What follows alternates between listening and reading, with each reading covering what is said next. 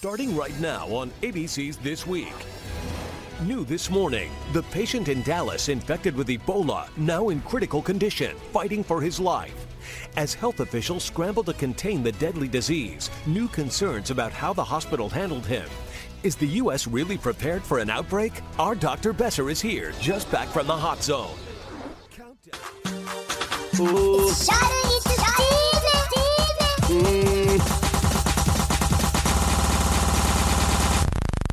Ebola, Ebola eater. Don't touch your friend, no touching, no eating something dangerous. Ebola, Ebola eater. Don't touch your friend, no kissing, no eating something dangerous. All right. Welcome to episode 133 of Tell Me Where to Turn. So we're back, and we're not just back from the last episode, but we're we're back together. We're literally back. This is uh the last episode I believe that was recorded in here might have been like episode 99, Yeah. around And like this 99 also- or 100. The most famous episode ever was recorded. in Well, here. I mean that's a given. when that's you were going spitting on the floor and yeah, that's the way back, yeah. the way back machine. Skype not being utilized. This No. is face to face, four walls, six. Yes.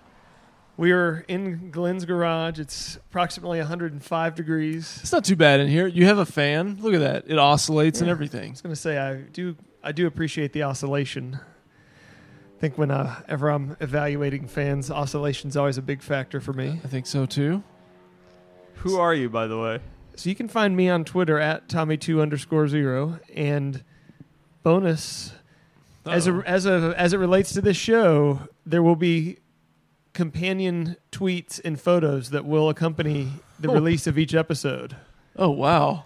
Wow. So if you don't already follow me on Twitter, which I can't imagine you wouldn't, because what a glorious ride that's been, make sure you do that and tell your friends because there will be bonus content.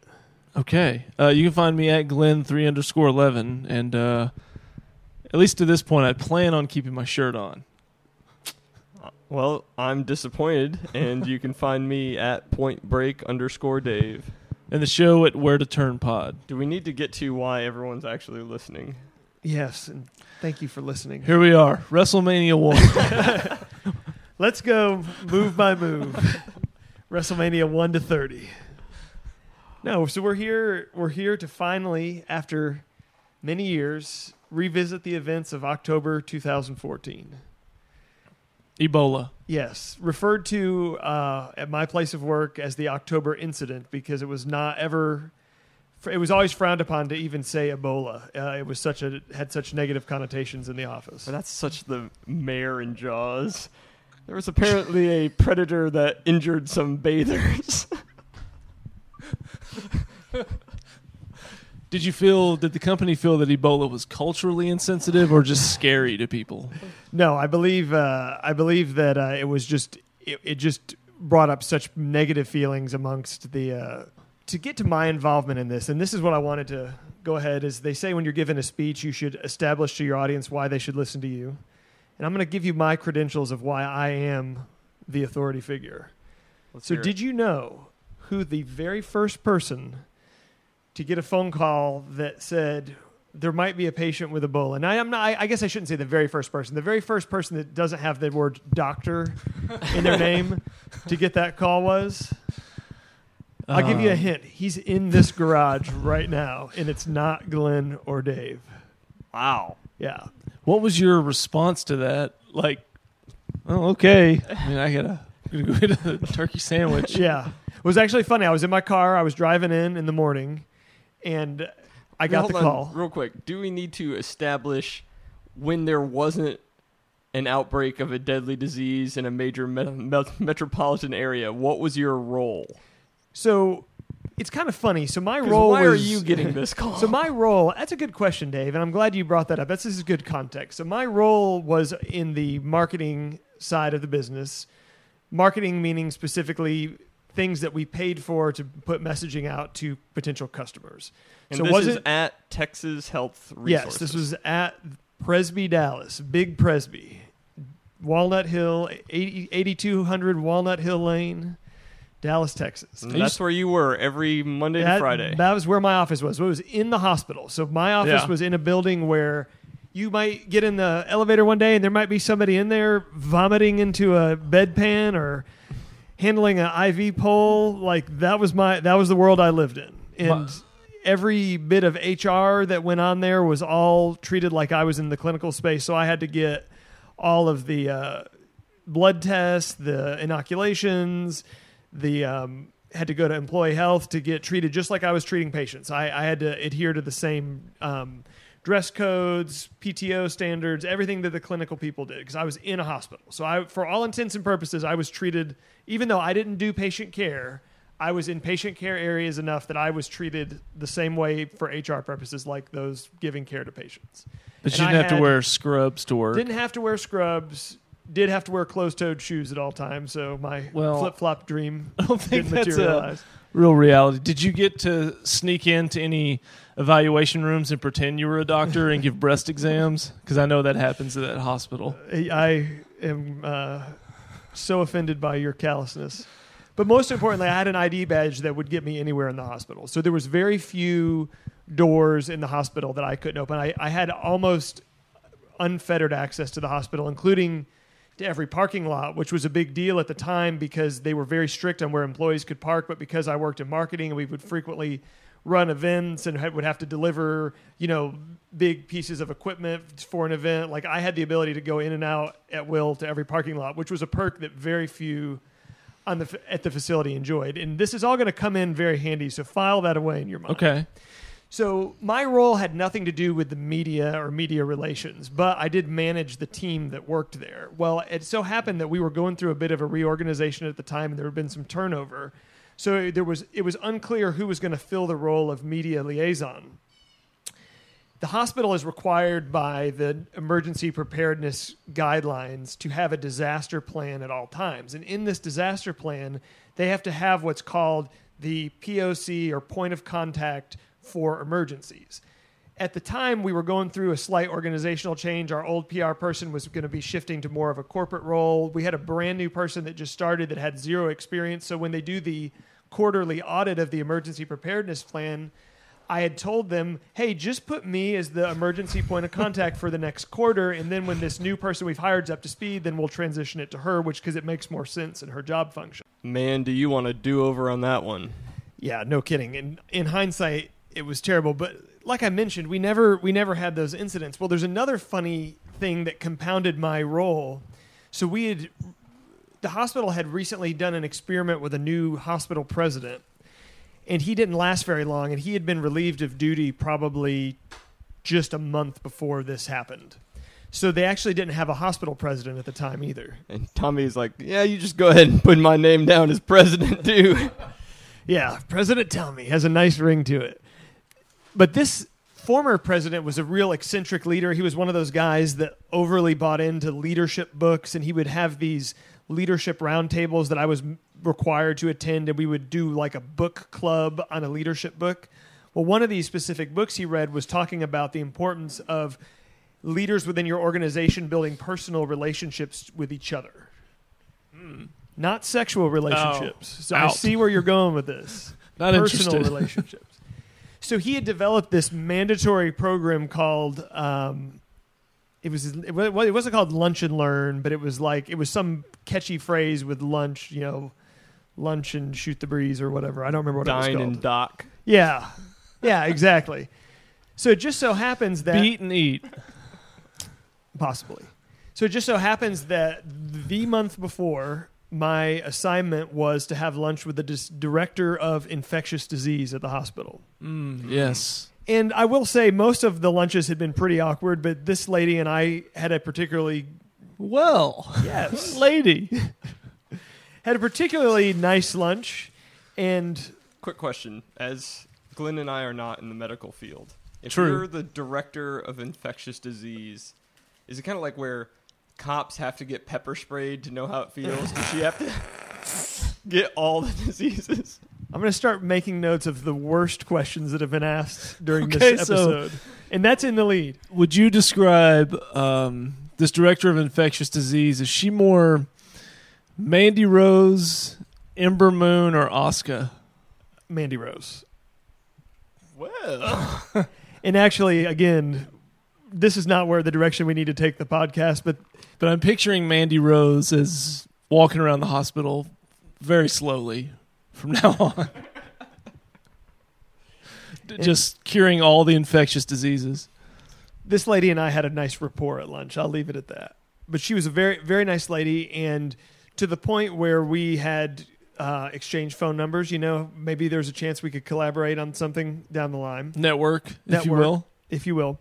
So the first call I got when this happened was actually from her. And what's funny is she called me not because I was officially the hospital's point of contact for emergencies because they hadn't even cracked open the emergency plan yet, but because of this lunch we had had a couple weeks earlier.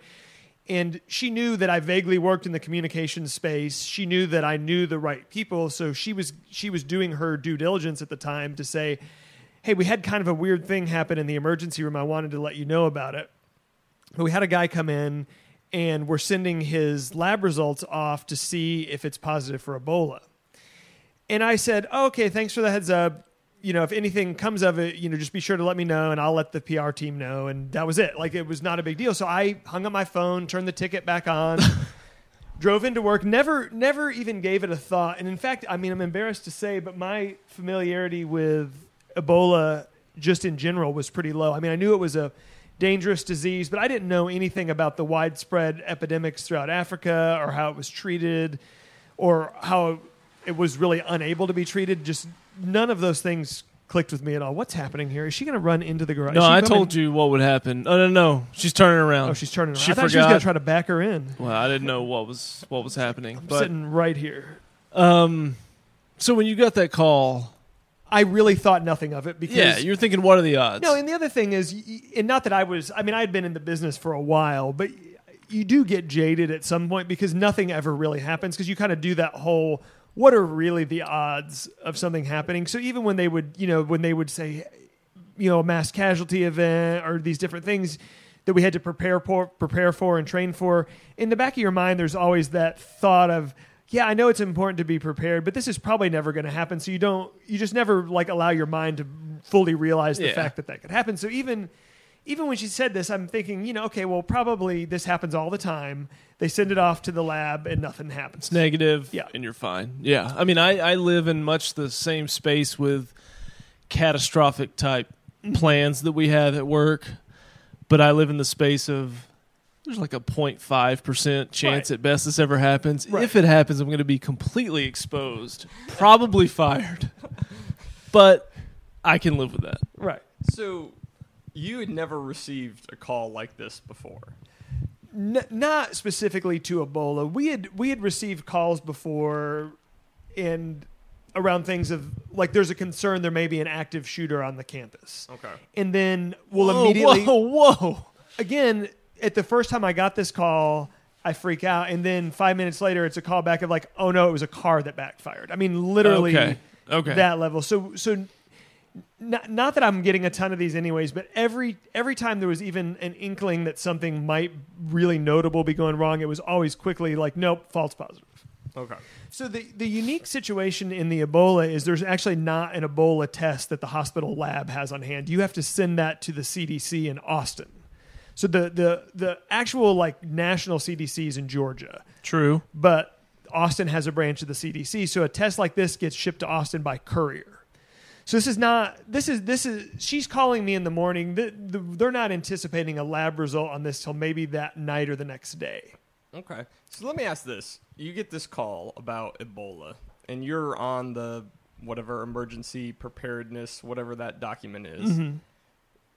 What n- can you think off the top of your head? Are there other diseases that would be in that realm? Is it Ebola like the tippy top? Like this is the worst one we could get a call about, as far as just the way it spreads and the danger of it, or I think Ebola wasn't even on the radar. Okay. That's how bad it was. But no, there's a lot of there's a lot of dangerous infectious diseases and skin-eating bacteria. You know, they're always worried about people exposing like bioterrorism. So so there's a lot of bad things that could happen, but the idea of somebody bringing Ebola in, like that was not anything that was ever talked about or discussed. We did training for contagion situations, Right. but it was always at a at a blanket level, and I think it was always probably more thought of with the intent of some there was some type of bio attack that Yeah. exposed the contagion, not not the scenario that played out. Ebola sh- certainly tier one though.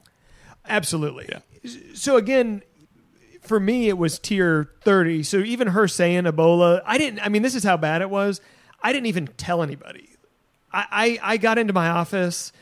I didn't, I didn't like immediately raise the alarm. And I remember in at midday, I was talking to my boss about something else. And I said, Oh, hey, FYI, the uh, ER had called earlier today and said that there was a patient they might be concerned about having Ebola. And my boss was like, Oh, well, you know, let us know if anything comes with that, you know, but it's still like not a big deal. Like nobody just at this point we had just been conditioned to think, especially and again, we're not clinical. This is marketing, Yeah. PR. We're, we're mean, there was there's- no reason for us to think this was going to ever balloon into anything. It just Yeah. it was just it was just one of those hey, we're keeping you in the loop kind of situation. Well, no immediate reason immediate reason to panic. right.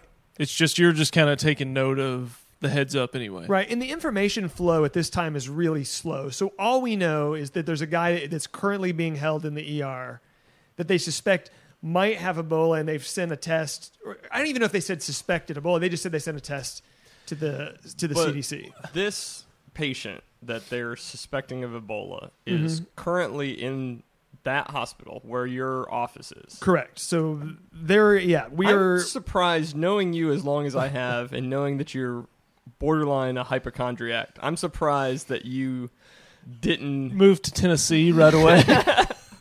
That actually makes a lot of sense Yeah. now. I'm surprised it didn't concern you more.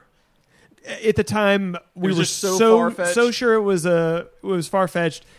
He, you know, the patient was in the emergency room. My office is on the complete other side of the hospital. Like there was never any concern for safety or concern about what might have happened. It was just, it was really just a, oh, hey, by the, I mean, I really told my boss as an afterthought. I just never occurred to me that this was going to be anything. Do you know if they had him quarantined at this point? they had started to put into place protocols. So there's protocols that are in place. And again, I, I want to be very clear. This from a legal perspective, I had nothing to do with patient care or Okay. treating the patient.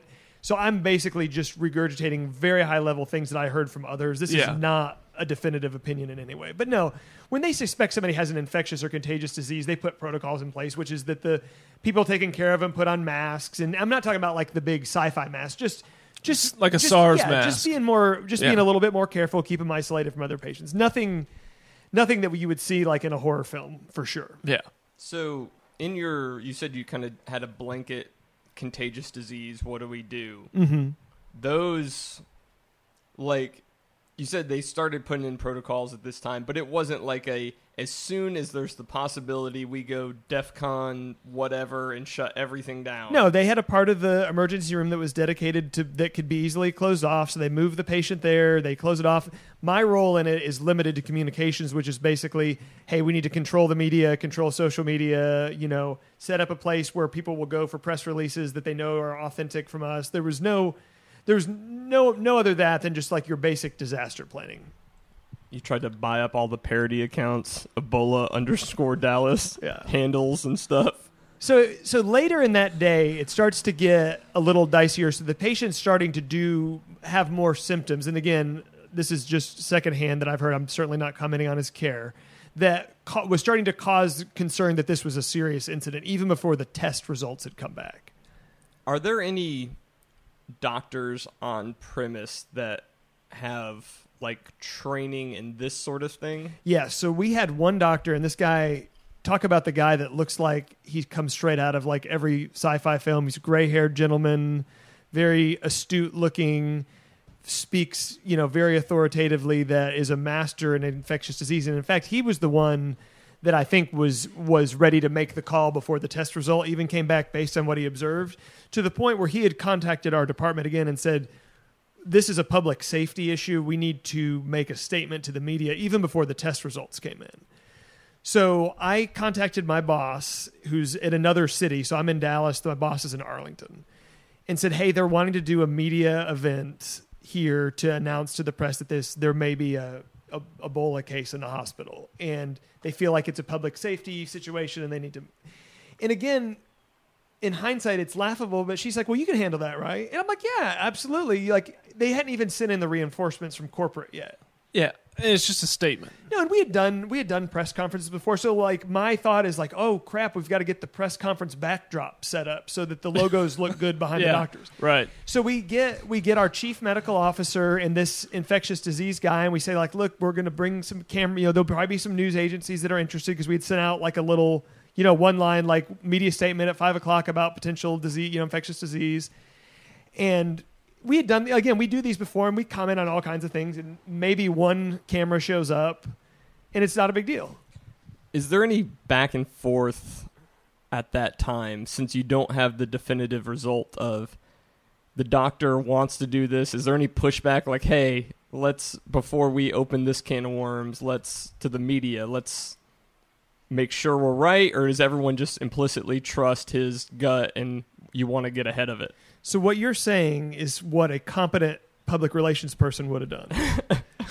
Not the POC that you're sitting across the table from. So no, there was in hindsight, yes. So we basically sent this guy up here as an expert in infectious disease with no talking points, no prep No. work, with the uh, chief, chief medical officer, and I'm I'm in my office, and I'm still at this point. I'm doing other things. I've got other projects that are live. I'm, I'm sure I'm working on some, you know, you know, NICU reunion event or something. It's very timely. yeah. Well, actually, that. it was timely because we had to cancel it later on. So I well, I stroll over to where the press conference is going to be, and again, you know. My job, you know, ensure that the materials were there that we needed, and then we have AV department that sets up the ladder. Well, I walk in this room, and it's like a, one of our smaller conference rooms. I've never seen more cameras in my life. And these are people, this is just local media that have mobilized in the last hour. was it because the word Ebola was Yeah. mentioned? Who mentioned Ebola?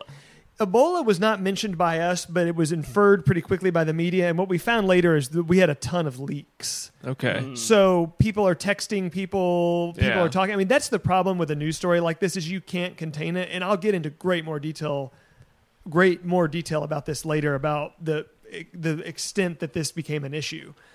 But I walk in this room and I'm like, oh my gosh. So then I'm calling my boss on the cell phone. I'm like, you need to send some more people down here. And th- and what's funny is this is being broadcast live on TV. Live. Wow. So I'm on my cell phone with my boss in the back of the room, who's in the room with her boss, and then the director of all public relations for the health system. And in the room you are in that locale, you are essentially running this event. I'm running the event now. I mean, my I'm not like up there, you know, no You're more questions. speaking. But hold that thought. He's coordinating. so, it- So, hold He's on. straightening the backdrop. yeah. Doctor, you send doctor up there with no talking. I send the parts. two, the doctor and the chief medical officer up there with very loose talking points.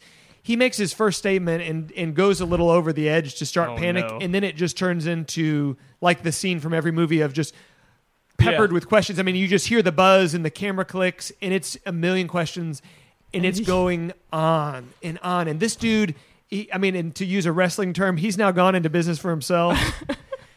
he's answering questions. He's not thinking through how his answers might be perceived. The chief medical officer has not said one word and is just sitting there looking like terrified.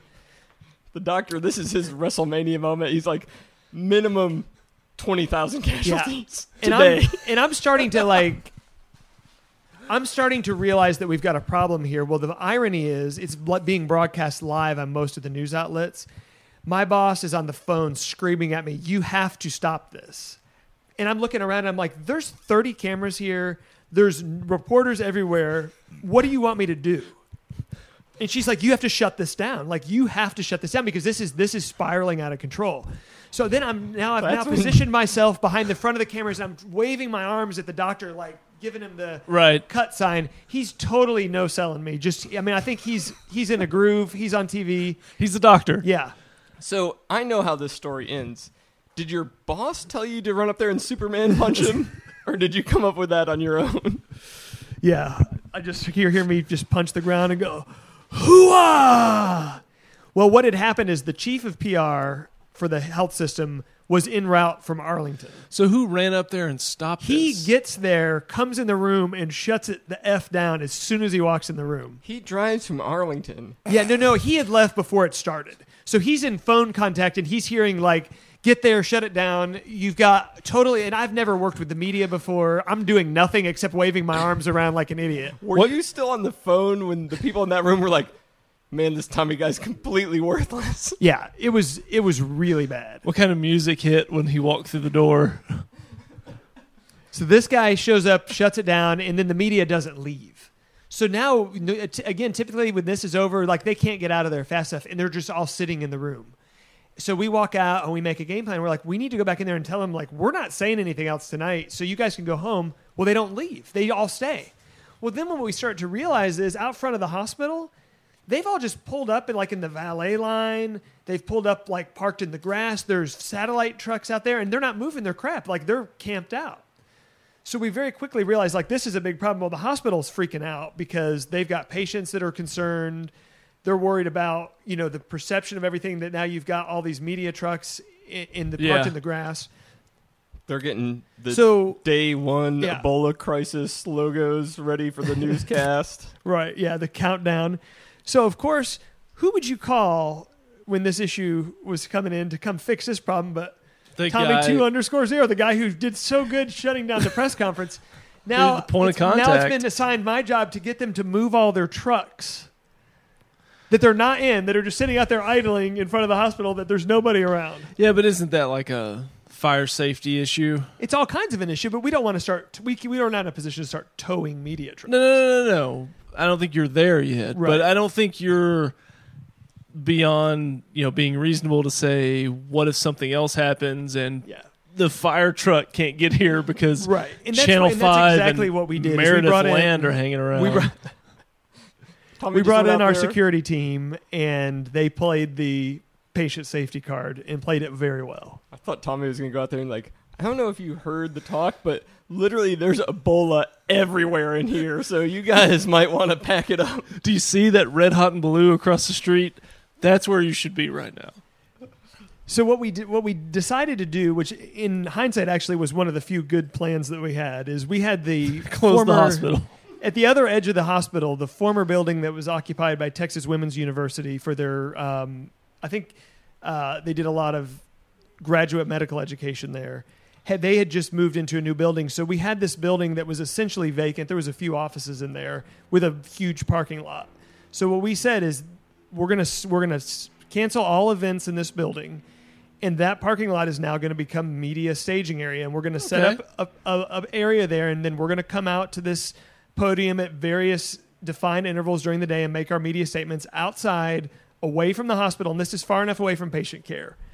Well, little did we know, and I'm kind of skipping ahead in the story, but I'm going to skip ahead quick and come back. This turned into like a essentially like a refugee camp of every major media outlet, national media. I mean, CNN brought in their full, huge, you know, RV, portable indoor studio, everything you can imagine gets set up in this parking lot to the point where you walk into it, it looks like the like the world's biggest swap meet with the Wow. with the motorhomes and and I mean generators everywhere, huge satellite dishes sticking up in the air. And I have some pictures of this that I'm going to share on my Twitter account, but it's hard to explain now. At the time, it was just local media, and this grew over the course of the week to when it really hit the fever pitch. But this was the kind of the genesis of that idea was to set up the staging area.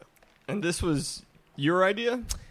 Well, this was an, our security team's idea, but I helped facilitate. Collaborative. yeah, Collaborative. I helped facilitate the uh, messaging and communication to get people escorted out in Did you- collaboration with our. Did security. you try to get some uh, career capital and like give it a name? Did you call it Project Showtime? it's like, guys, Project Showtime. That was me. You see how they're not in front of this building anymore? They're in front of that building. yep, that was me, guys. That was yeah, Project Jaguar. That was me. S- about this time, the CDC in Atlanta has taken full notice of what's going on, and they've communicated to us that they're sending their crisis communication expert to hmm. embed with our team. So real quick, have you got confirmation from Austin at this point? We did get confirmation from Austin between the press conference and the next day. Okay. I'm trying to recall, and it's a little fuzzy if we released the information. I think we did release the information via press release, but we did not do another news conference about the results. But it had at this point been confirmed that there was a positive test, and at this point, every officer of the company that was located in Arlington from the CEO on down was en route to Dallas to embed in my office space that I managed. Wow. Um. So, what do they? Is it blood or is it other fluid that they send to test? Blood test. Blood. Yeah. And is there? Because it sounded like in the beginning there wasn't a whole lot of concern by anyone. It didn't sound like. I mean, is it a rush? Like, hey, we need to as soon as this gets here, test it, or Yeah, it was sent with the highest level of Okay. urgency. But that was based on his his description of symptoms or where he had maybe been within the last 30 days. It was a combination of that and the insistence of our infectious disease doctor. So what happened here, and again, I'm only reporting on things that were publicly available. This is not disclosing patient information, but we come to find out as news starts to trickle in, as they say, "Oh yeah, um, he was here yesterday too." oh, Tonight, new documents raise still more questions about how the hospital treated Duncan and why it initially sent him home. Manuel Bojorquez is in Dallas. Medical records released by Duncan's family to the Associated Press reportedly show his 103 degree temperature flagged with an exclamation point in the Texas Health Presbyterian record keeping system. The records indicate during his visit to the emergency room two weeks ago, he said he felt dizzy, had a headache, and abdominal pain so severe he rated them an 8 out of 10. And though Duncan told a nurse he'd come from West Africa, he was sent home, reportedly with antibiotics and Tylenol. And um, we sent him home so this is the day before you get the call. the day before we got the call. He comes in. he had come into the ER and they sent him home with a diagnosis of you know basically just I don't remember I'm again don't know what the diagnosis was but not Ebola some kind of treatable cold flu type situation so he just walks into the ER. right This is the day before. This is visit one. correct What do you have any details on what he what symptoms he had, what they did, what he said? he said he desired a room that was very poor. so this guy had been in Africa and had Who just hasn't? yeah had just traveled to the United States and it came out much later that there's a very high likelihood that there was some some knowledge on his part that he might have been in some trouble when he came over here. Again, that's been widely reported. I'm not qualified to comment on that one way or the other. What I do know is that when you're in Africa and you go into a hospital and you're suspected of Ebola, you're treated very differently than you would be in America.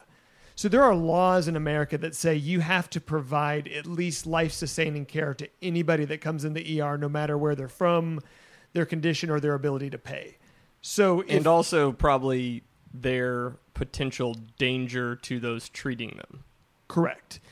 So probably it- not so much in Africa. Yeah. So I, I mean, I'm. This is probably hyperbole, but if you walk into an emergency room in Africa and they think you have Ebola, they may literally throw you out of the hospital and say like, if you come in here, you're going to infect the whole hospital. Get out. Good luck. Don't ever come back. So I think probably some of that cultural differences plays into his approach when he comes into the ER. Ah, So again, you're running an emergency room. If you're just average emergency room doctor and a guy comes in with a fever, you're probably going to be like, "Yeah, it's flu season. You have the flu." There's never going to be. Of course, now it's different because of this incident, but at the time, it was not, and it was not uncommon for people of various cultural backgrounds to come in. I mean, it's Walnut Hill in '75. I mean, there are literal refugee camps within a mile of the hospital yeah. There you know and that was one of the things that was frustrating about the news coverage is they tried to make a very racial component to it. But what they didn't know is where that hospital was located we had every language of na- or every nationality and language come through that emergency room every day. I mean this was this was complete business as usual. And there was no reason to be suspicious where if you were maybe in another part of the country and a guy came in from africa you might say like hey how soon did you get in from africa? Here that that was this was just a common day, daily occurrence that Africans would come into the emergency. I mean, you have DFW close by, so Yeah. you have a place that's very easy ingress, egress yeah. in and, out of the country. You know, not to take the side of my former employer, but if you're in a very culturally diverse area in the middle of flu season and a guy comes in with a fever, you're probably going to go there with your diagnosis. I don't Yeah. think I don't think it's I think you're asking too much if you expect the clinician to say, "Wait a minute, what was your travel history? Were you exposed to you know somebody that recently died of Ebola?" Like all these things that kind of subsequently So, became yeah. part of the narrative. Because how do you deal with the situation of here's the the medical practitioner who has someone who's from Africa who comes in and assumes they might have Ebola. Now Right. you're dealing with that if they don't. Right. Exactly. Exactly. You kind of started down this, but you we got sidetracked. So you said it sounded like you were he may have slow played his initial contact yeah. with you. You know, again, as one not being present, I can only report on what was publicly available. But yes, the prevailing thought was, and again, this is again cultural differences. You would assume an American hospital would be able to very immediately diagnose any condition. So I think the expectation was if I go in here, they'll figure it out really quickly what's going on and give me a chance to, you know, have the best possible outcome. Yeah. And what ended up happening is what happens every night in the ER, which is that they crank hundreds and hundreds of people through there and discharge most of them home to say, you take some take some Tylenol or Advil and Here's a prescription. Yeah, maybe here's an antibiotic, but not nothing you know nothing that would warrant the level of of what this disease requires. It hadn't been that long since I've been there. That's what they did. yeah. So again, as this information starts to trickle in, we realize that this has gone from being like a public safety nightmare to like a massive blow to the credibility and reputation of the hospital. Because now, as the information's trickling in, we're like, this is a bad narrative. This is this, you know, podunk again. People's perception of Texas, even though it's a 900 bed hospital in the fourth largest city in the world, mm-hmm. you know, hillbilly doctors can't, you know, you know, maybe a racial component can't figure out when a guy has one of the most notorious diseases in the entire world and send him on his way to infect Lord knows who else across the entire city because they're so incompetent. So we're- starting to kind of work this out in our mind before it even hits the news that this is where this is headed. when he comes in on day two, I know for ER patients, is it immediately tied? Like when he signs in or whatever, is it immediately known that he was here yesterday? Yes. Okay, so when infectious disease doc went off, went into business for himself, he knew that information. He did, and Okay. he he and I don't remember exactly. He might have even said that at the press conference, for all I, I recall. But the information was starting to be collected more. So when I got that first phone call, it was just like, "Hey, there's a guy. We're sending a test off to be examined." It wasn't, "Hey, there was a guy that was here yesterday that we sent home that's now come back, and now we're really concerned." That that all materialized later. But this is still within the span of 24 hours. Everything Yes. we've covered so far. Yeah. So so going back to where we and I think that was a very important detail. So thank you for bringing that out. The CDC was sending in their media relations fixer, and this guy, I mean, this guy was a piece of work. So he leaked his travel schedule or made it in such a way because he wanted people to be waiting for him at the airport, the media, to like create this scene. Ah. So I don't know if you remember, but there was a baggage claim scene of him like getting his roller bag off the conveyor belt and being like waving off, like, "Look, I don't have all the information yet." But he, he craved this attention. Right. Like this guy wanted to be the face of this crisis, Okay. and he was doing everything in his power to insert himself into that immediately. He shows up, and one of our guys has to go get him from the airport and he shows up and immediately starts doing the uh, and this is like i can equate to like in the action movie like when the fbi comes into the local they- cops They're like, we've got this. It's Agent Johnson and Agent Johnson. yeah so he comes he comes in and is like well i think i'm just going to embed with you guys and here's what we're going to do and he, and he especially like takes a liking to tommy right away because i think he sees me as like a naive kid that he's going to just be enamored with his big time Yeah. So he he's he says, "Hey, you got a car?" And I'm like, "Yeah." And he's like, "Drive me to the media staging area." So by this time, CNN's got on the scene. He's like, you're into DraftKings too, huh? Yeah. and he, I mean, he's name dropping like crazy. And he's like, "You ever heard of Anderson Cooper?" And I'm like, "Yeah." I'm about to be live with him in five minutes. You know what? This would be good career experience for you. Why, why don't you come stand with me while I'm doing this? Now I'm not going to be on camera, but like stand behind Yeah. the camera. You could see how this is handled. Like this would be good for you. Like so, he's. I mean, I think I'm in my late twenties at this point, but he's treating me like I'm a high school kid. You know, I mean, just just talking down to me. You know, opening opening the door for him, driving him around. So we get out to the Opening the door for him. Oh yeah, I mean, like, I mean, like he'll stand there and wait for me to hold the door for him. I mean, like, it In was your the- car? No, no, no, in the buildings and stuff. He'd just walk up Oh. to the door, and then he'd just stand there, and I'd have to pull the door open. It's still weird, but not as weird as the car. Okay. Yeah. No, so this guy, I mean, this guy, I mean, I, I just immediately had a dislike for this guy. Anderson Cooper wasn't there. He was, but not at this point. He's still Not on live day, via like, satellite. one. This is day one. So like, he traveled. yeah. Oh, yeah. He Wow. was there. I've, I've got photographic proof that he was there. So he, he gets on. They, so they've set up the, the live shot for CNN with the hospital in the background. Like the actually the sign, the, the monument sign for the building where that's not really occupied. the exterior of that hospital Yeah. is not impressive. So by the that way. yeah, it's not. Sorry, but it's not. Yeah, it's kind of like National built in the- Nationals it was built in the '60s. like it, there's, it looks okay, but it's not put together very well. So they hand this guy the little earpiece. So he's going to be communicating with the Anderson Cooper's producer before he goes on air, and he's like, "Yeah, okay. Well, don't ask me about the test results. Don't ask me about potential outbreak. Don't." It's like basically, he's listening off anything anybody would possibly be interested in. and it's like, "Don't ask me about any of this." So then I'm, I'm kind of thinking, Don't ask me about Coors bets. So he gets in front of the thing. They count him down. So the producers there, like, we're going to be live in three. And, it, and I got to admit, like, for me, that's pretty cool to see the whole satellite link setup. yeah.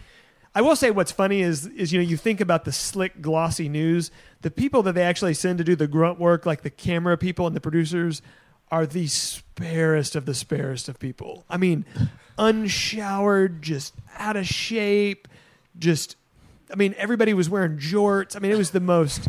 The off-camera people in in that industry are some of the most wheels off, Yeah. carny type people you've ever seen. What'd you do today? Well, I ran camera for Anderson Cooper.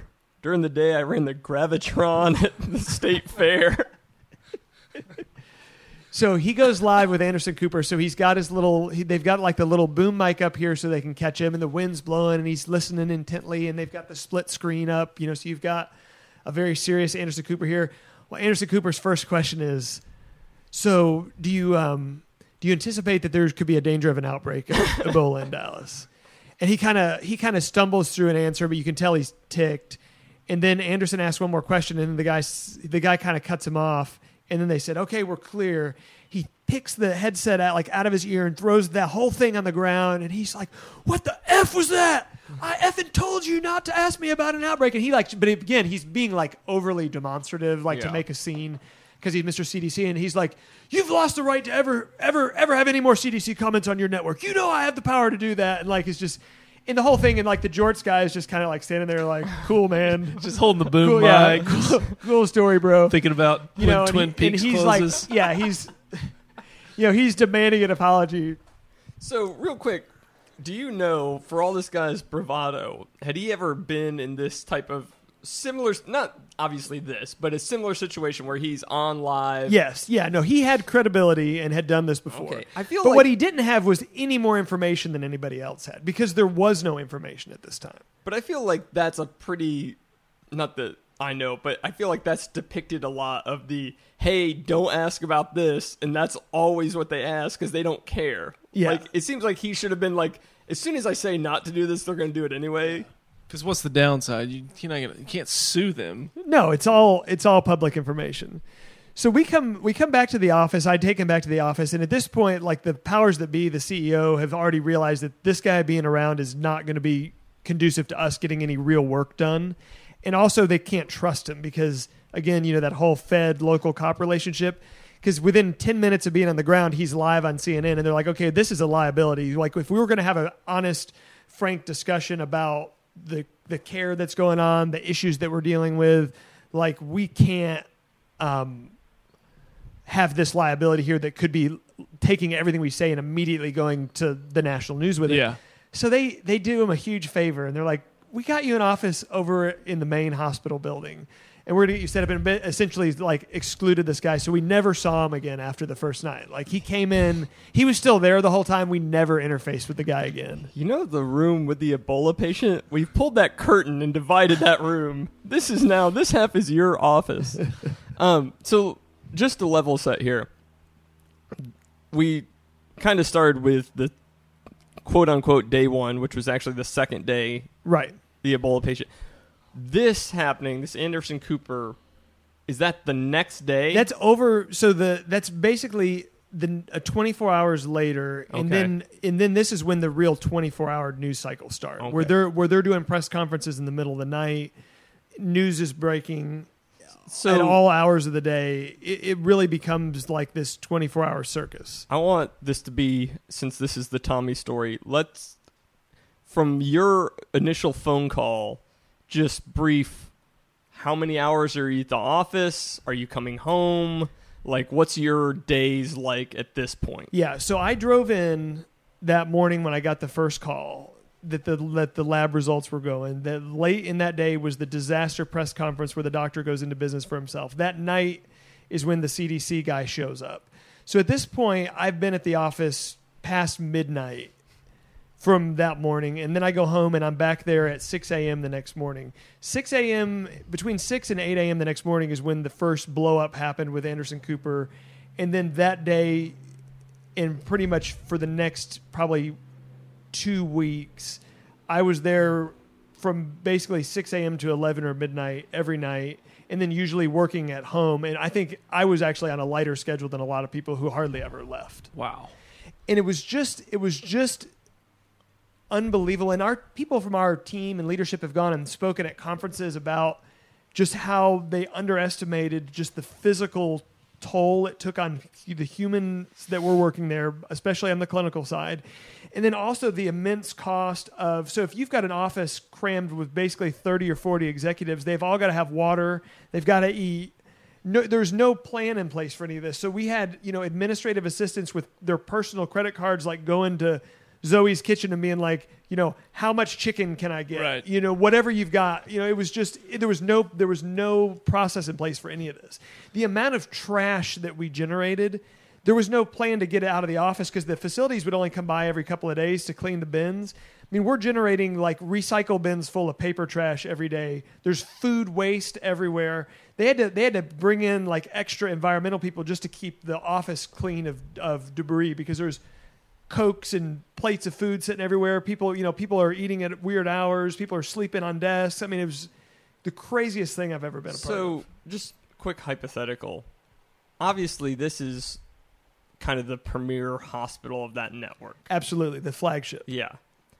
If this same thing happens in Presby Garland, I don't even know if there is a Presby Garland. There's no way Do they move the patient or do they to more premier. Yeah, I mean they can't have this kind of media coverage and house all these executives at a different facility. Yeah, I think we were lucky that we didn't have to answer that question because we come to find out later. Forget about moving the patient. Just think about moving the used medical supplies from their room to a disposal facility. There was no plan in place to even do that because that's Ugh. not like your normal normal medical waste contractor. They're not taking that on. Like they're not taking Ebola bed sheets somewhere. So I don't think we would have been able to move the patient. Did you was this before Favor and Postmates? Cuz I might have given them a call. They would have taken on the risk. I think you're right. Another funny thing that came out of the Anderson Cooper interview. So that building, that old TWU building, there was a time where they were going to they were going to try to go into the education business themselves, and they came with this name of Texas Health Resources University. And this same president, who was no longer there, was a little uh, known for jumping the gun. So he had had a monument sign that said Texas Health Resources University printed and stuck in front of the building. So when Anderson Cooper is talking on TV, we had gone in and put in the most half-ass like blue tape over university so that it just said Texas Health Resources. And they did media stories about Texas Health trying to cover up something because they thought like us taking university off was was some kind of a liability play Yeah. on our part to not assume liability for whatever happened. That's awesome. But I actually had to make the call to the facilities guy and it was like, "Hey, you guys have any like blue tape that you could go put over the sign?" But I'll show you guys this now and I will tweet this photo out. Um, but I do think this is very humorous. So So they couldn't like just unscrew the letters and take down university? No, it was it was a fully printed monument sign. Let me. So this is the this was the Anderson Cooper um, video that got the sign removed. So you see where Oh, it says wow, yeah. university. So the next day, there's just blue tape over university in that picture. Is that amazing? So that's when he's live on the scene. yeah, that's Oh, when he's live on the scene. Wow. So this is later on down the road, but this is when that happened. Yeah, this was this was later on into the story, but yeah, we did end up having to tape over this. As side. like marketing and PR, did you guys ever think about just leaving it and then immediately trying to dis- well, we're Texas Health Resources, Texas Health Resources University, completely different. Oh yeah, and and you know we'll get into this in probably episode three of this topic. But when when everything is over and there's starting to be litigation, they're looking at well, what, does is the hospital owned by this company? Is Texas own Health Resource owned by this company? Who's liable? Who worked for who? Who worked for corporate? I mean, there there was so much interconnectedness and investigation into that that they immediately point to that sign being taped as like our attempt to cover it up. And really, we just did it because we were like, well, hey, if we're going to get all this free publicity, we may as well have them say the name right. We don't even have a university. Like, we may as well give them the right name. Did your university have a basketball team? Yes, we were very, very small. We did not even have a basketball team. So, as you can imagine, while this is going on, there is a much more important thing happening, which is the emergency room trying to figure out if, in fact, anybody else in the city's been exposed to Ebola. Because That you got to remember, this guy came in in a private car, walked in the main door, sat in a chair in the emergency room, talked to who knows who. Ebola is a highly contagious disease, so there could be. Well, did that left? Yeah. who knows? Oh where. yeah. So so they've got a team of people that are that are using every piece of camera footage, transaction, you know, just grilling his family members Every- that were with him. In every move that he made. Where made. did you go? What streets did you take? Because they've got to now compile a list of people that are going to be monitored and watched. Yeah. Did he live with family or did he live alone? Well, he was just new in the country, so he ah. had family here that he was staying with in an apartment adjacent to the hospital. It was So- an apartment with like s- I feel like it was like six or eight family members total. Correct. Wow. And in a, in a big complex. So so you've now got a pretty major potential potential pandemic on your hands, depending on what and how he came in contact with. So one of the things our hospital was responsible for doing was identifying the people in the emergency room that he might have come in contact with. Now, the majority of those people are staff, so they get the terrible news of like, hey, you're now quarantined at the hospital. So we turned an entire floor of the hospital into essentially a hotel for employees.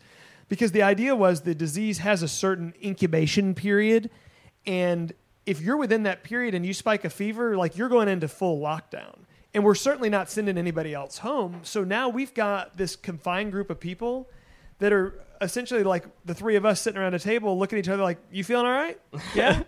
feeling okay? Yeah. And and getting their temperatures checked every three to you know six hours to see if there's been a spike. And all of these people that you know he contacted at the hospital, ER, whatever, that are now in this you know makeshift quarantine hotel floor of the hospital. All of them between when he came in and the diagnosis, they probably all went home. Right. They probably interacted with people. Absolutely. So it's almost like you're trying to play catch up on something that's already out of the bag. yeah. Well, one such individual was a homeless gentleman that's known in the medical community as what we like to call a frequent flyer. Would you hmm. like to hazard a guess what a frequent flyer is? He is someone that comes to the hospital often because he's homeless and, And he has issues. and what do they have at a hospital that people like? Opioids. Drugs. Hmm. Texas Health Presbyterian Hospital in Dallas. Frieden also said officials are observing a homeless man who had come into contact with Duncan. He was taken to a Dallas hospital for evaluation while described as a low risk individual. So, in our hospital over the years had done a lot of work to curtail the opioid crisis even before it became a national issue and to try to understand the people that were constantly coming in and people, you know, would come these um, you know, indigent homeless people would come in with these, you know, sensational injuries that they would harm themselves to get prescriptions for opioids and it was a real problem. So this was a known issue. Well, this particular guy was very well known to the staff, and they also knew that he came in multiple times a week to the emergency room.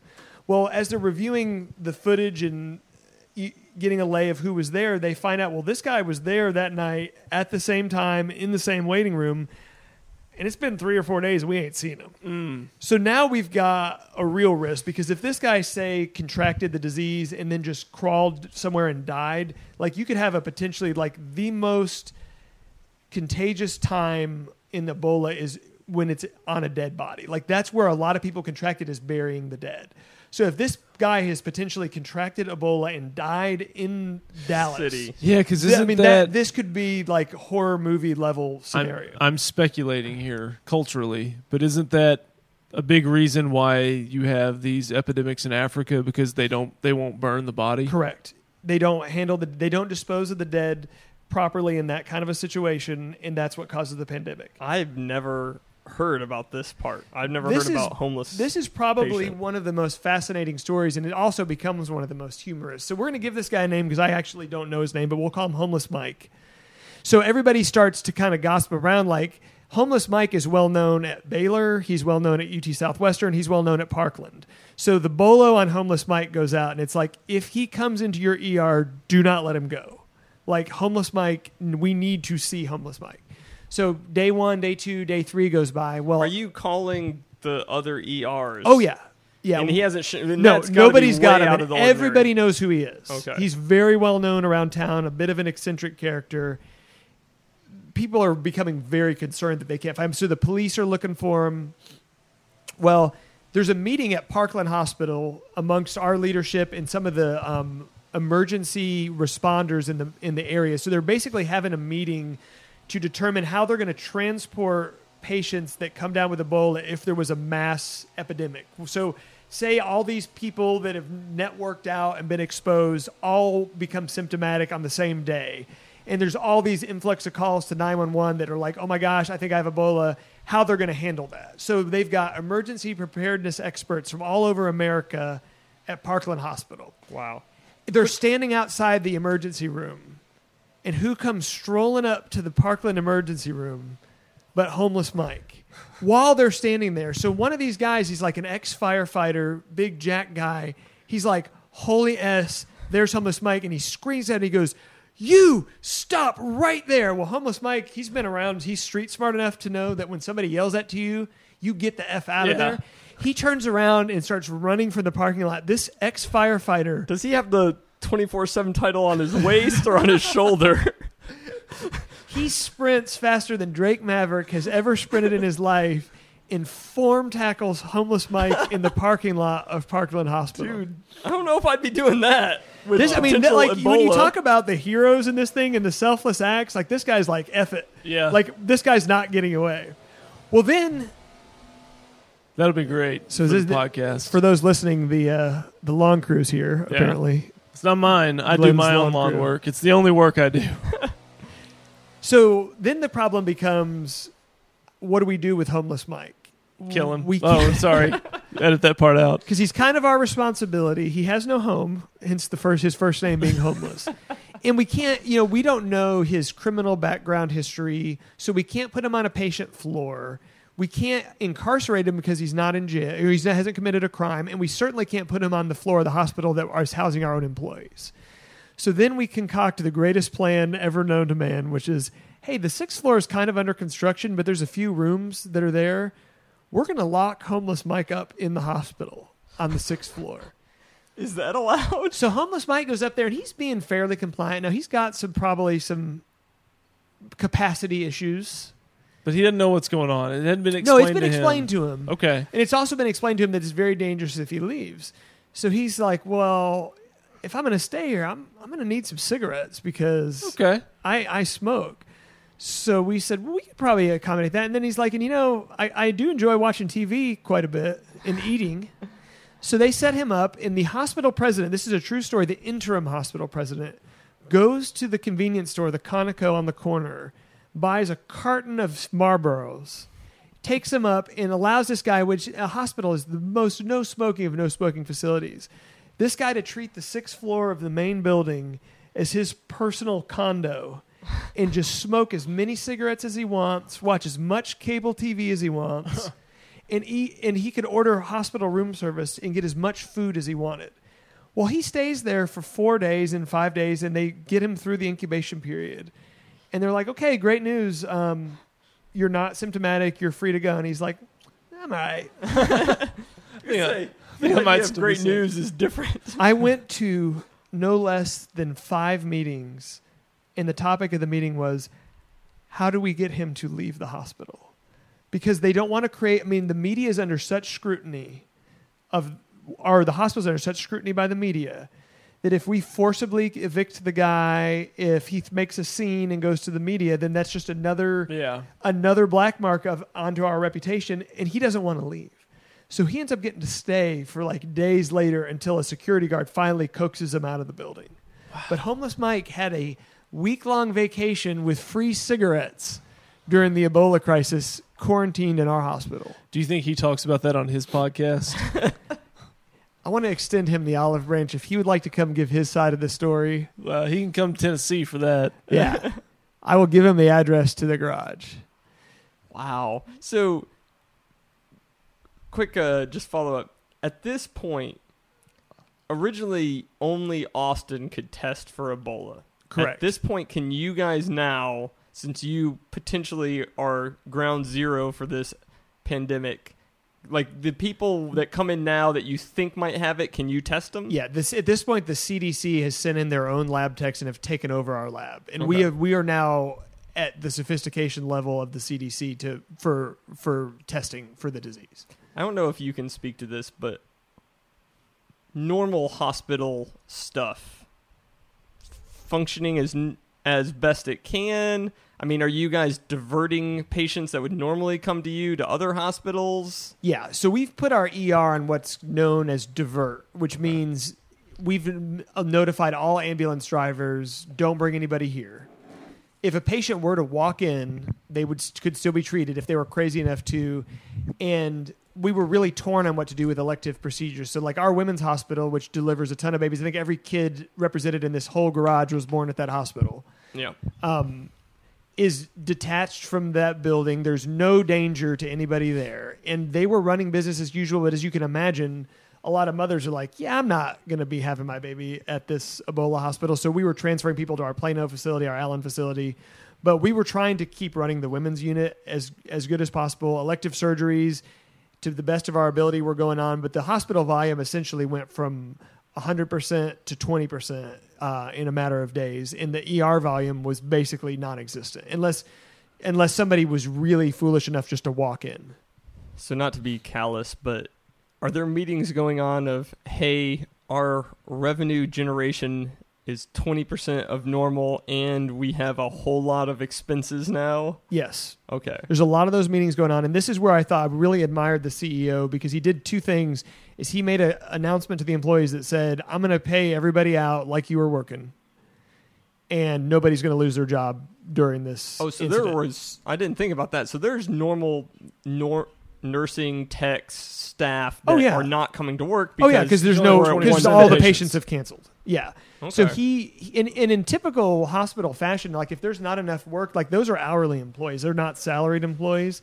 I thought that was a really admirable thing he did because you know the the company as a whole was financially sound. So I don't think there was ever a worry that this would bankrupt the company. Are those But the hospital itself was, you know, going to miss every target projection for revenue for the at least that year, if not, you know, whatever damage was done to the reputation moving forward. And I thought it was really awesome that he stepped up right off the bat and was like, I mean, I think this was in the first few days and said, "Hey, as long as this is going on, like everybody's getting paid. Mm-hmm. Like we're not gonna we're not gonna screw over the you know radiology tech because of this totally unforeseen incident." So all those people are just staying at home.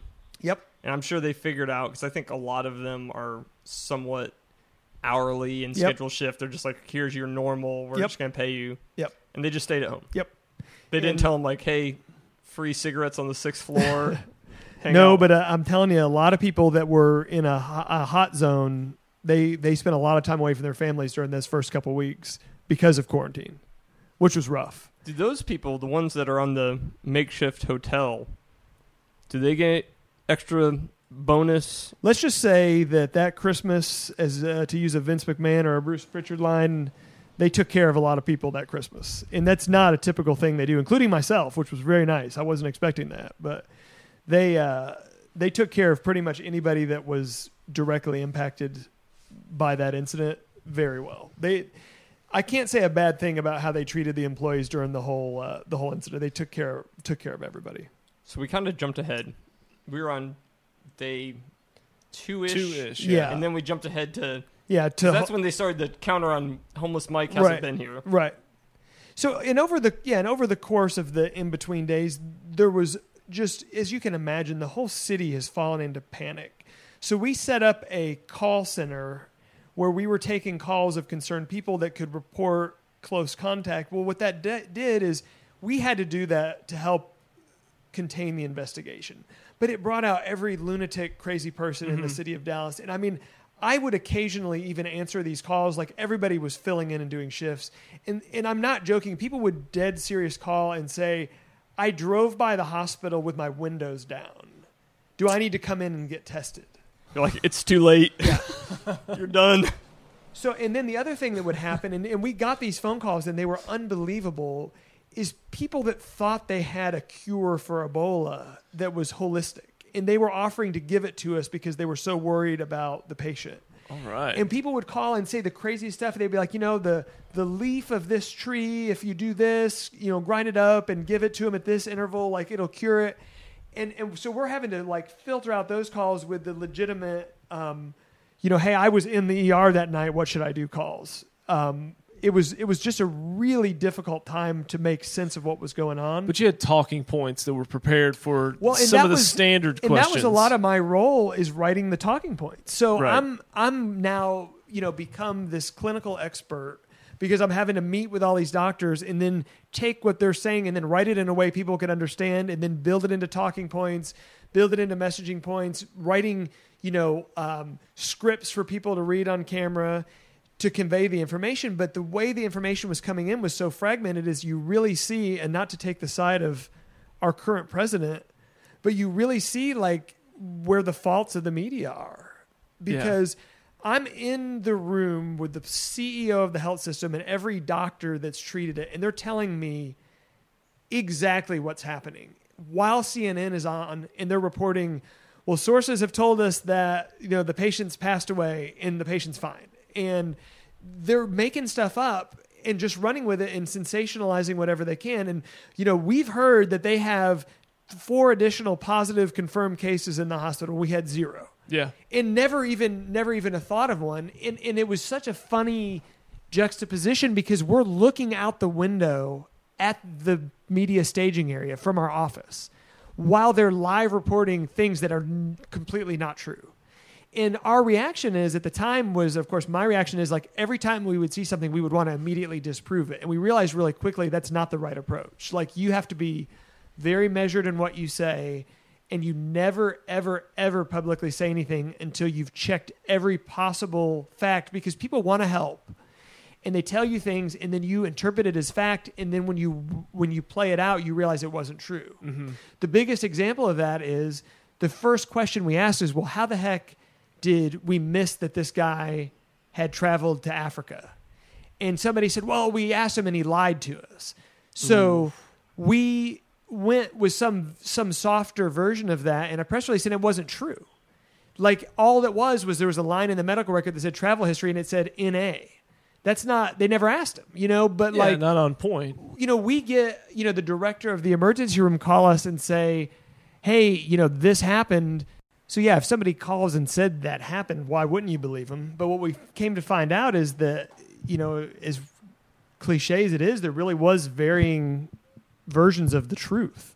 And nobody, I think, was being intentionally disingenuous, but we realized pretty quickly we had to fact check things to the degree that it took a long time to get a statement out. So then it appeared that we were being um, difficult with the media because we wouldn't comment on anything.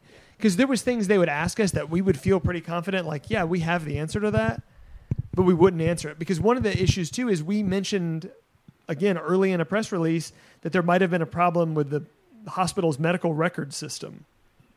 And I think we said a flaw. Why we said that I don't know because the flaw was there wasn't a flaw with it, but the information we needed wasn't in there. Well, before I mean that that press release had been out for maybe ten minutes, and the attorney for that company that owned the software, they were like, "We are going to sue you for you know whatever unless you retract it immediately." So then we have to go back out and make a statement of, "Oh, by the way, there was no flaw," and you know, so, So everything we did, Yeah. everything we did that those first three or four days, we just looked stupid. I mean, we jumped the gun to communicate, then we had to retract, then we panicked and didn't say anything. So what this caused to happen is that the executives realized that we couldn't handle this situation. And I'm saying that in the, the nicest way possible, but this was this had just grown to a point where it was out of the the skill set of what they could reasonably expect a local PR team to handle. Right. So they bring in a company called Burson Marsteller. Uh oh. You should look these guys up sometime. Like Okay. these are the guys that go in and fix the big problems. Every so like the BP oil spill. Right. Like these are the guys that drug BP back up out of the mud. When Bluebell had listeria, these are the guys that went in and helped them rehab their image. So they call in these guys, and if you thought that guy from the CDC was something, you wouldn't believe these guys. So they they're on flights probably about a week in. So real quick, first, this company sounds awesome. That They are That's what they do. But in this crisis situation, you your executives like know about these people. They reaching out, or these people looking at the news and like, you know who THR needs? They need us. Oh no, they're, they're very, calling you. Yeah, they're very smart, and they did. They even played it better than that. They were like calling board members of the hospital and being like, "You care about this facility? You need to mm. tell them to bring us in because you guys are you guys are you guys are ruining Screwing your this up. business." Yeah. strong move. So here they come, and, and again, it's it's like we knew we needed help, but this was it. This this was the this was the FBI coming in. Mm-hmm. These guys were unbelievable. They show up in their suits. They all now, of course, this is pre AirPods. They've all got the white earbuds in. They're always on a call. Like even when they're talking to you, they're on a call with somebody else. And man, did they cuss! so we were a faith-based health system that would frequently start meetings with prayers.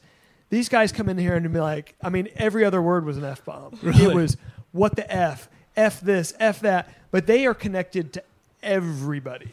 These guys are more plugged in with. They know every news outlet. They can get any news show. They can spin media coverage in your favor with the context they have. They could do things that we could never do.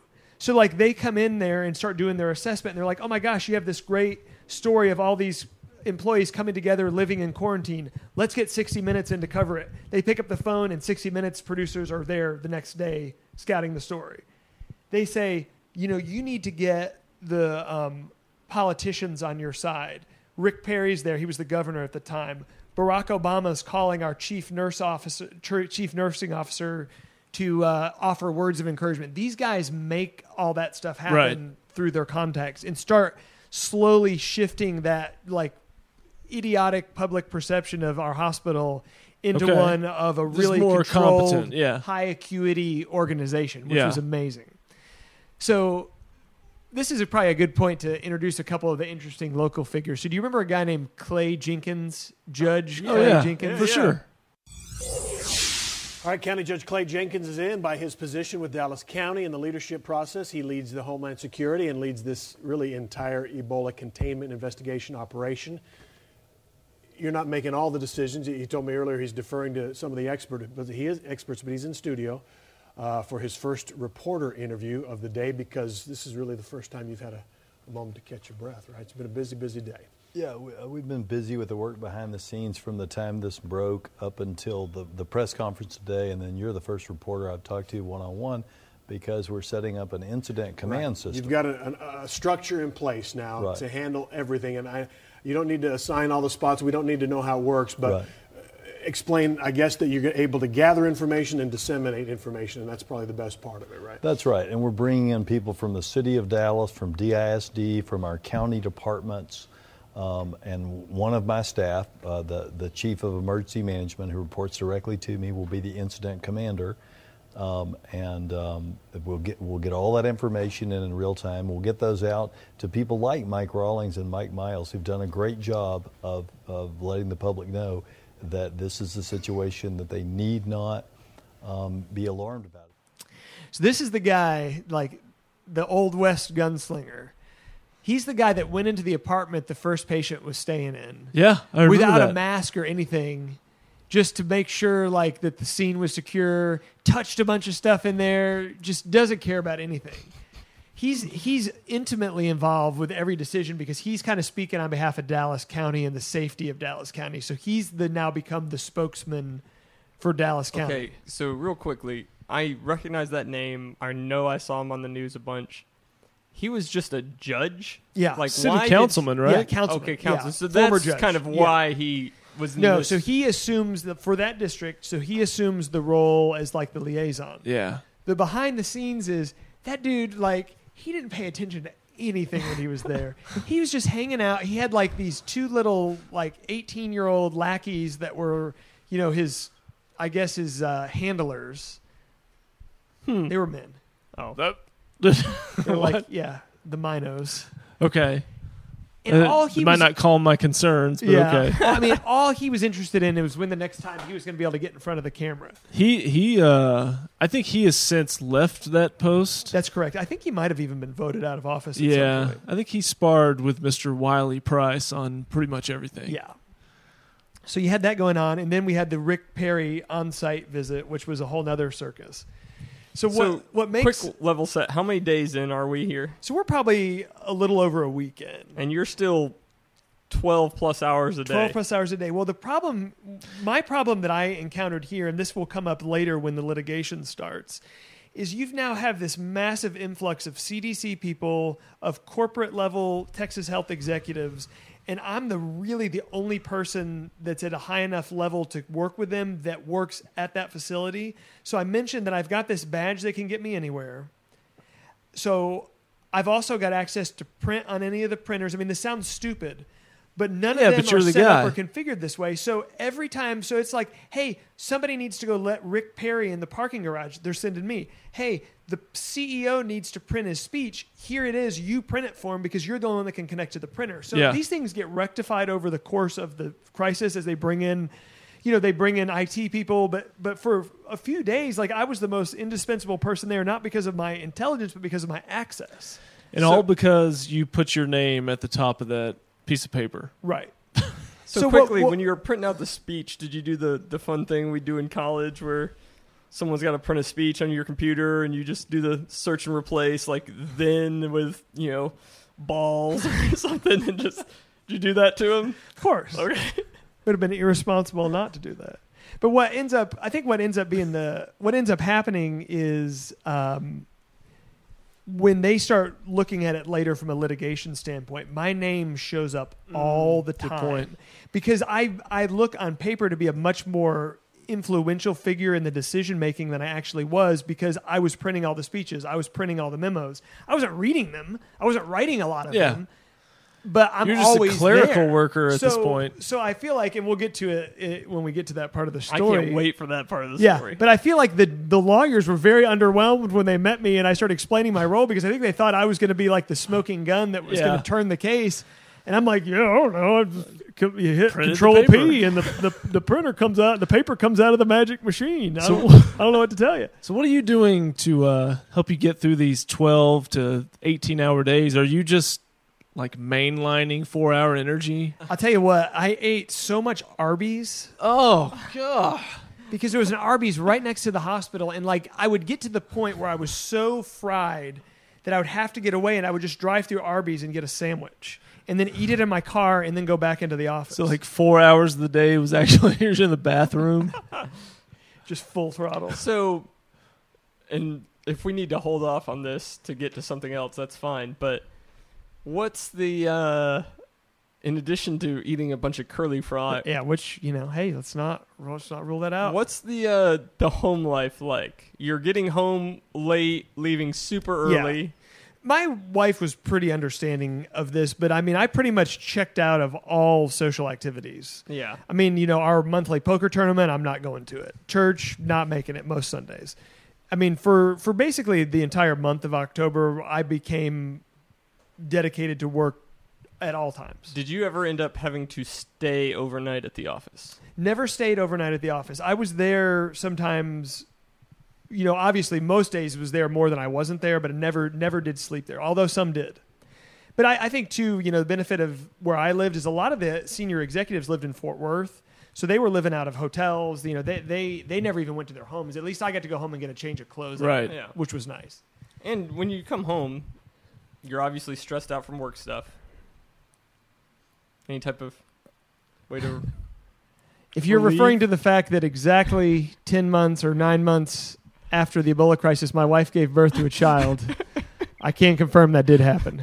But there's also the fact that you weren't home a lot. Right. and the fact that my daughter looks like Bobby Lashley. These are all good points.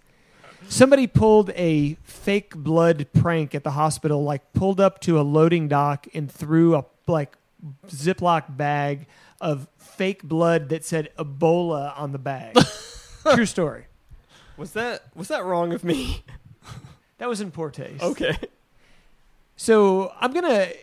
A lot of these days blur together, but I'm to kind of hit a big milestone in the story, which is unfortunately the initial patient did pass away.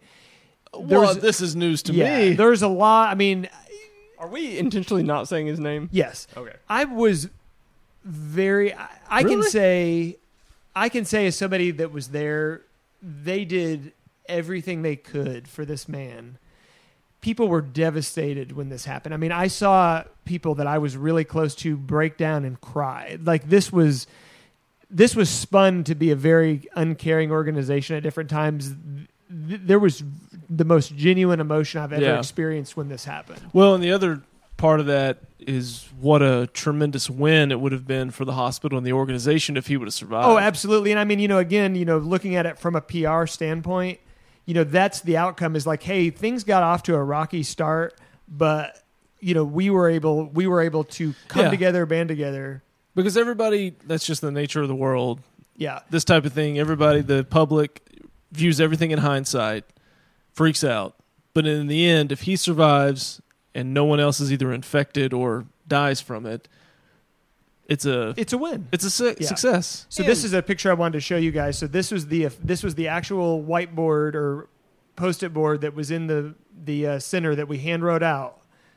That after we got the news, so when the phone started ringing for the media, this was the official statement we were allowed to say. Can I read it? You can read it. Okay, so it's three different little lines. It says, "We can confirm he has passed. Cause of death was Ebola." Probably not a shocker there. and the last line, "Family has been notified and on site." So, getting back to your previous thing, um, I think people, if you go into the patient care as your work, those are caring people Yes. and especially in this situation you know it's a you're putting yourself at personal risk you are working extremely long hours And I'll stop you there for one other point of clarification. Everybody that did care for him was given the option not to, and I don't think anybody turned it down. see i mean Which is awesome. you feel for those people like they really cared enough to i mean essentially put their lives on the line and then to after all that and all the work to not have it with a successful outcome is i can i can understand. Oh no, it was it was terrible. just gut wrenching for everybody involved. And unfortunately, when that story broke, we had um, some that really felt like there was a racial component to it, which drove the Reverend Jesse Jackson to the hospital. Okay. I'm surprised he wasn't already there. Again, in my role with uh, my badge access, I was Jesse Jackson's personal escort throughout the hospital. What was he like? this is this is probably the funniest part of the story to me. And this, I hope this doesn't get us any flack. Hold on. He just to level set, he showed after. He showed right as I, I and I need to, and this sounds terrible, but it's been a long time. It was either I think it was after, but it was really close after, or really, or right before. But he was later in the game. Okay.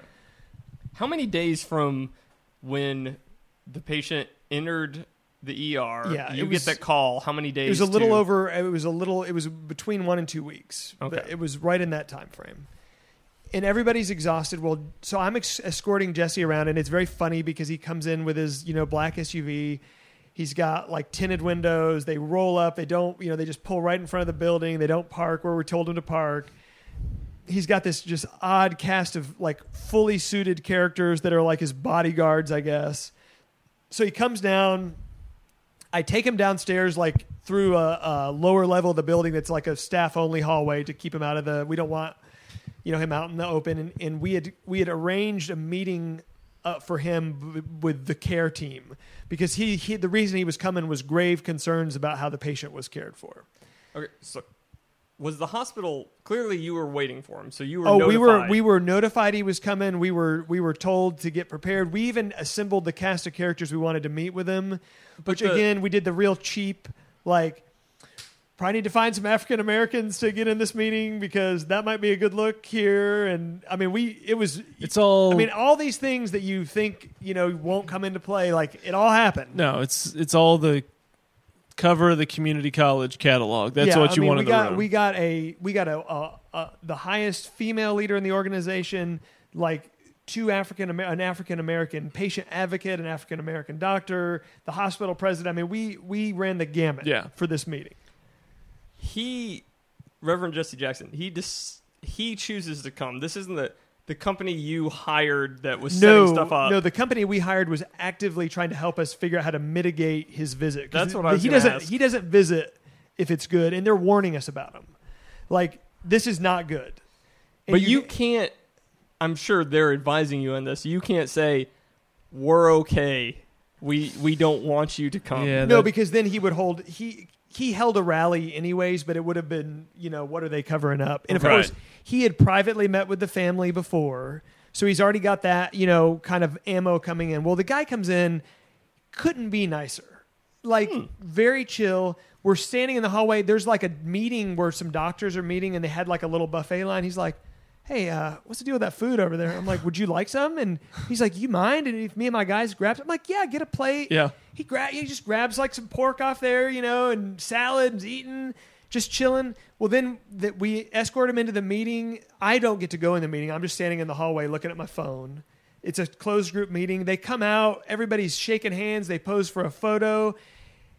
Everybody's like, he was like, he he says to the care team, he's like, you guys, that was that was really great. Like, thank you so much. I really enjoyed meeting you. You know, thank you for your service. You know, hugged the women he you know it's like everybody smiles the hospital president smiling he leaves that meeting walks straight to the front of the hospital gets in front of a camera and's like we've got a very serious problem in there The plight of the Dallas Ebola patient brought the Reverend Jesse Jackson to North Texas today. He met with Thomas Duncan's doctors and prayed with relatives for his recovery. Doctors say Duncan remains in critical condition, but his liver function and blood pressure have improved. Jackson believes Duncan should not have been released after his first trip to the ER. And then he got sick, came here with all the symptoms, was not admitted. Went home, got more sick, and came back. Another thing now that after two or three days of hesitancy, the hospital now is working vigorously to salvage its own reputation and its, and its responsibility. in totally 180s Wow. 180s and and and immediately goes into there was failures all over the place institutional racism like never once when he's in the building or meeting with the people does he go anywhere near that So why? I guess he goes and meets To say he did. To say he met with them and now he knows all these things. i've met with the hospital leadership and there's some grave concerns about what happened here Wow. Yeah. That dude 180'd us so bad, and they warned us about it, and he did it. So you knew but it was my, coming. But my interaction with him was awesome. Like, I mean, he couldn't have, I mean, could not have been cooler with me. Maybe it was the buffet. It was a little disappointing. So there's a picture of him standing in the hallway right before we walk in that meeting. This is right after he's hit the buffet line. So you're getting you're getting stealth pictures. Yeah. Oh, yeah. So then, okay, so then that's that picture, and I'll tweet all these for those listening. Then that's him when he walked out and said, We have a grave problem. Wow, you're real close. Yeah, I'm right with him. I'm escorting him. And then this is the this is the shot on TV where I'm standing in the Oh, background. look at you. Yeah. There's Tommy. just hanging out in the background while There's he's only- making that face, going like, "We've got some There's serious issues." literally two people in the frame. It's him and you. Yeah. That's insane. Yeah. Did that- you have a look on your face like, I will have a different job in like two weeks from now? I, there was a lot of fear, and and other than the fact that the leadership was so kind to us, like there was a lot of fear of like we we've we've effed everything Yeah. to holy hell. Like The look we're on done. Tommy's face is like when you're on Brock's shoulders in the F5 and you're about to be spun. You know it's coming. So, um, but this will be a good this will be a good kind of place to stop the first part of the story. So here here's here's where I'll end with this. So our patients passed away, and this is the last funny story, and this is one of my Oh. other favorite ones. Well, we'll lead it up with he's passed away. And here's a funny story. So they had to transport the body. And there was a lot of worry that there was going to be over media coverage of the body transport, and we wanted to ensure that nothing weird happened with that. So we uh, arranged a place that was covered from the helicopters. So they didn't do like a Viking funeral at Joe Pool Lake. There was a listen. There was discussion about how to handle it, like to the point of could we incinerate it on site because Just based on, like, protocol. It's not safe to transport. We found a company to transport it. The media is flying around, so so Hold on, so Clay Jenkins funeral and cremation. He put it in his F three fifty. So there's there there myself and the PR team are standing there, and there's just a great deal of trepidation. Well, what happened is after the patient passed away, the employees are done. Like they're they're mentally fried, and they don't have anybody that's trained to go in and, and actually get the body out of the room. So the room is obviously once he we didn't really Everything's locked this. down and once nothing he's moves. in they're full hazmat Yeah. space suits when they go And in nothing there. in slow motion. Yeah. So so essentially they need somebody to go in there and do it. We've got a kind of a maverick cowboy guy on our staff that's like the guy that trains everybody how to use the protective equipment. He's like, "Well, hell, I'll do it." puts on the puts on the, you know, full suit, goes in there, um Can does we it well this then guy on the podcast? Yeah. this guy was I mean, he wore cowboy boots under his scrubs. I mean, this that's this guy. Like I mean, he was a g- good old boy as it gets. So he he gets everything done. They transport the body away, and then this is kind of like the closure of the whole thing. Are We- you- I'm sorry. adjacent to where this is Okay. happening, but I'm not witnessing it. So I'm I'm a very safe distance away. Well, this guy comes back over, and his job was when it's all done, he comes back over to us to say that it's that it's done. The the body's left, and then to that point, then we're just into damage control mode. Like there's no more risk. He comes over to us. He's in a t-shirt and gym shorts now. He's soaking wet because he has to step in like the showers afterwards. And he's like, he's like, hey, we're um, we're good. You know, like everything went fine. You know, I'll I'll still be under quarantine. You know, so I'll still be here for five more days or whatever it is. Um, but we're you know we're in the clear. And then he's so then we're kind of walking with him, and then we get in the elevator, and uh, it's like the service elevator. I've never been in it before, and the floor's kind of wet. And he's like, "Well, hell, this is the elevator we had him in right here." and we're standing there on the floor on this wet floor, and he's like, "Ah, don't worry, that's the you know bleach solution or whatever. You're fine. Like you got nothing to worry about." Well, me and the other PR guy, we took off our shoes when we got out of that elevator and burned them. Really? yes. You Riggins it. We Tim Riggins our shoes. And uh, so I leave, uh, go home that night, and we had tickets to go to Austin City Limits, the music festival. Yes. And um, I asked my boss, I said, I've never, like, other than that elevator thing, which I didn't mention, um, I'd never been near the patient. And I said, Hey, is it okay? I had vacation in, you know, is it okay if I head to Austin for ACL, and she says, absolutely. Like well, you're close to the CDC. Yeah, yeah. No, she said. She said, "You know, you've earned it. You know, there'll be plenty of work here when you get back. Take some time off and enjoy it." Yeah. So my wife and I headed to ACL, and little did we know, the story was just about to get amped up to eleven. Don't touch your friend. No touching. No eating something dangerous. Don't touch your friend something. I wake up in the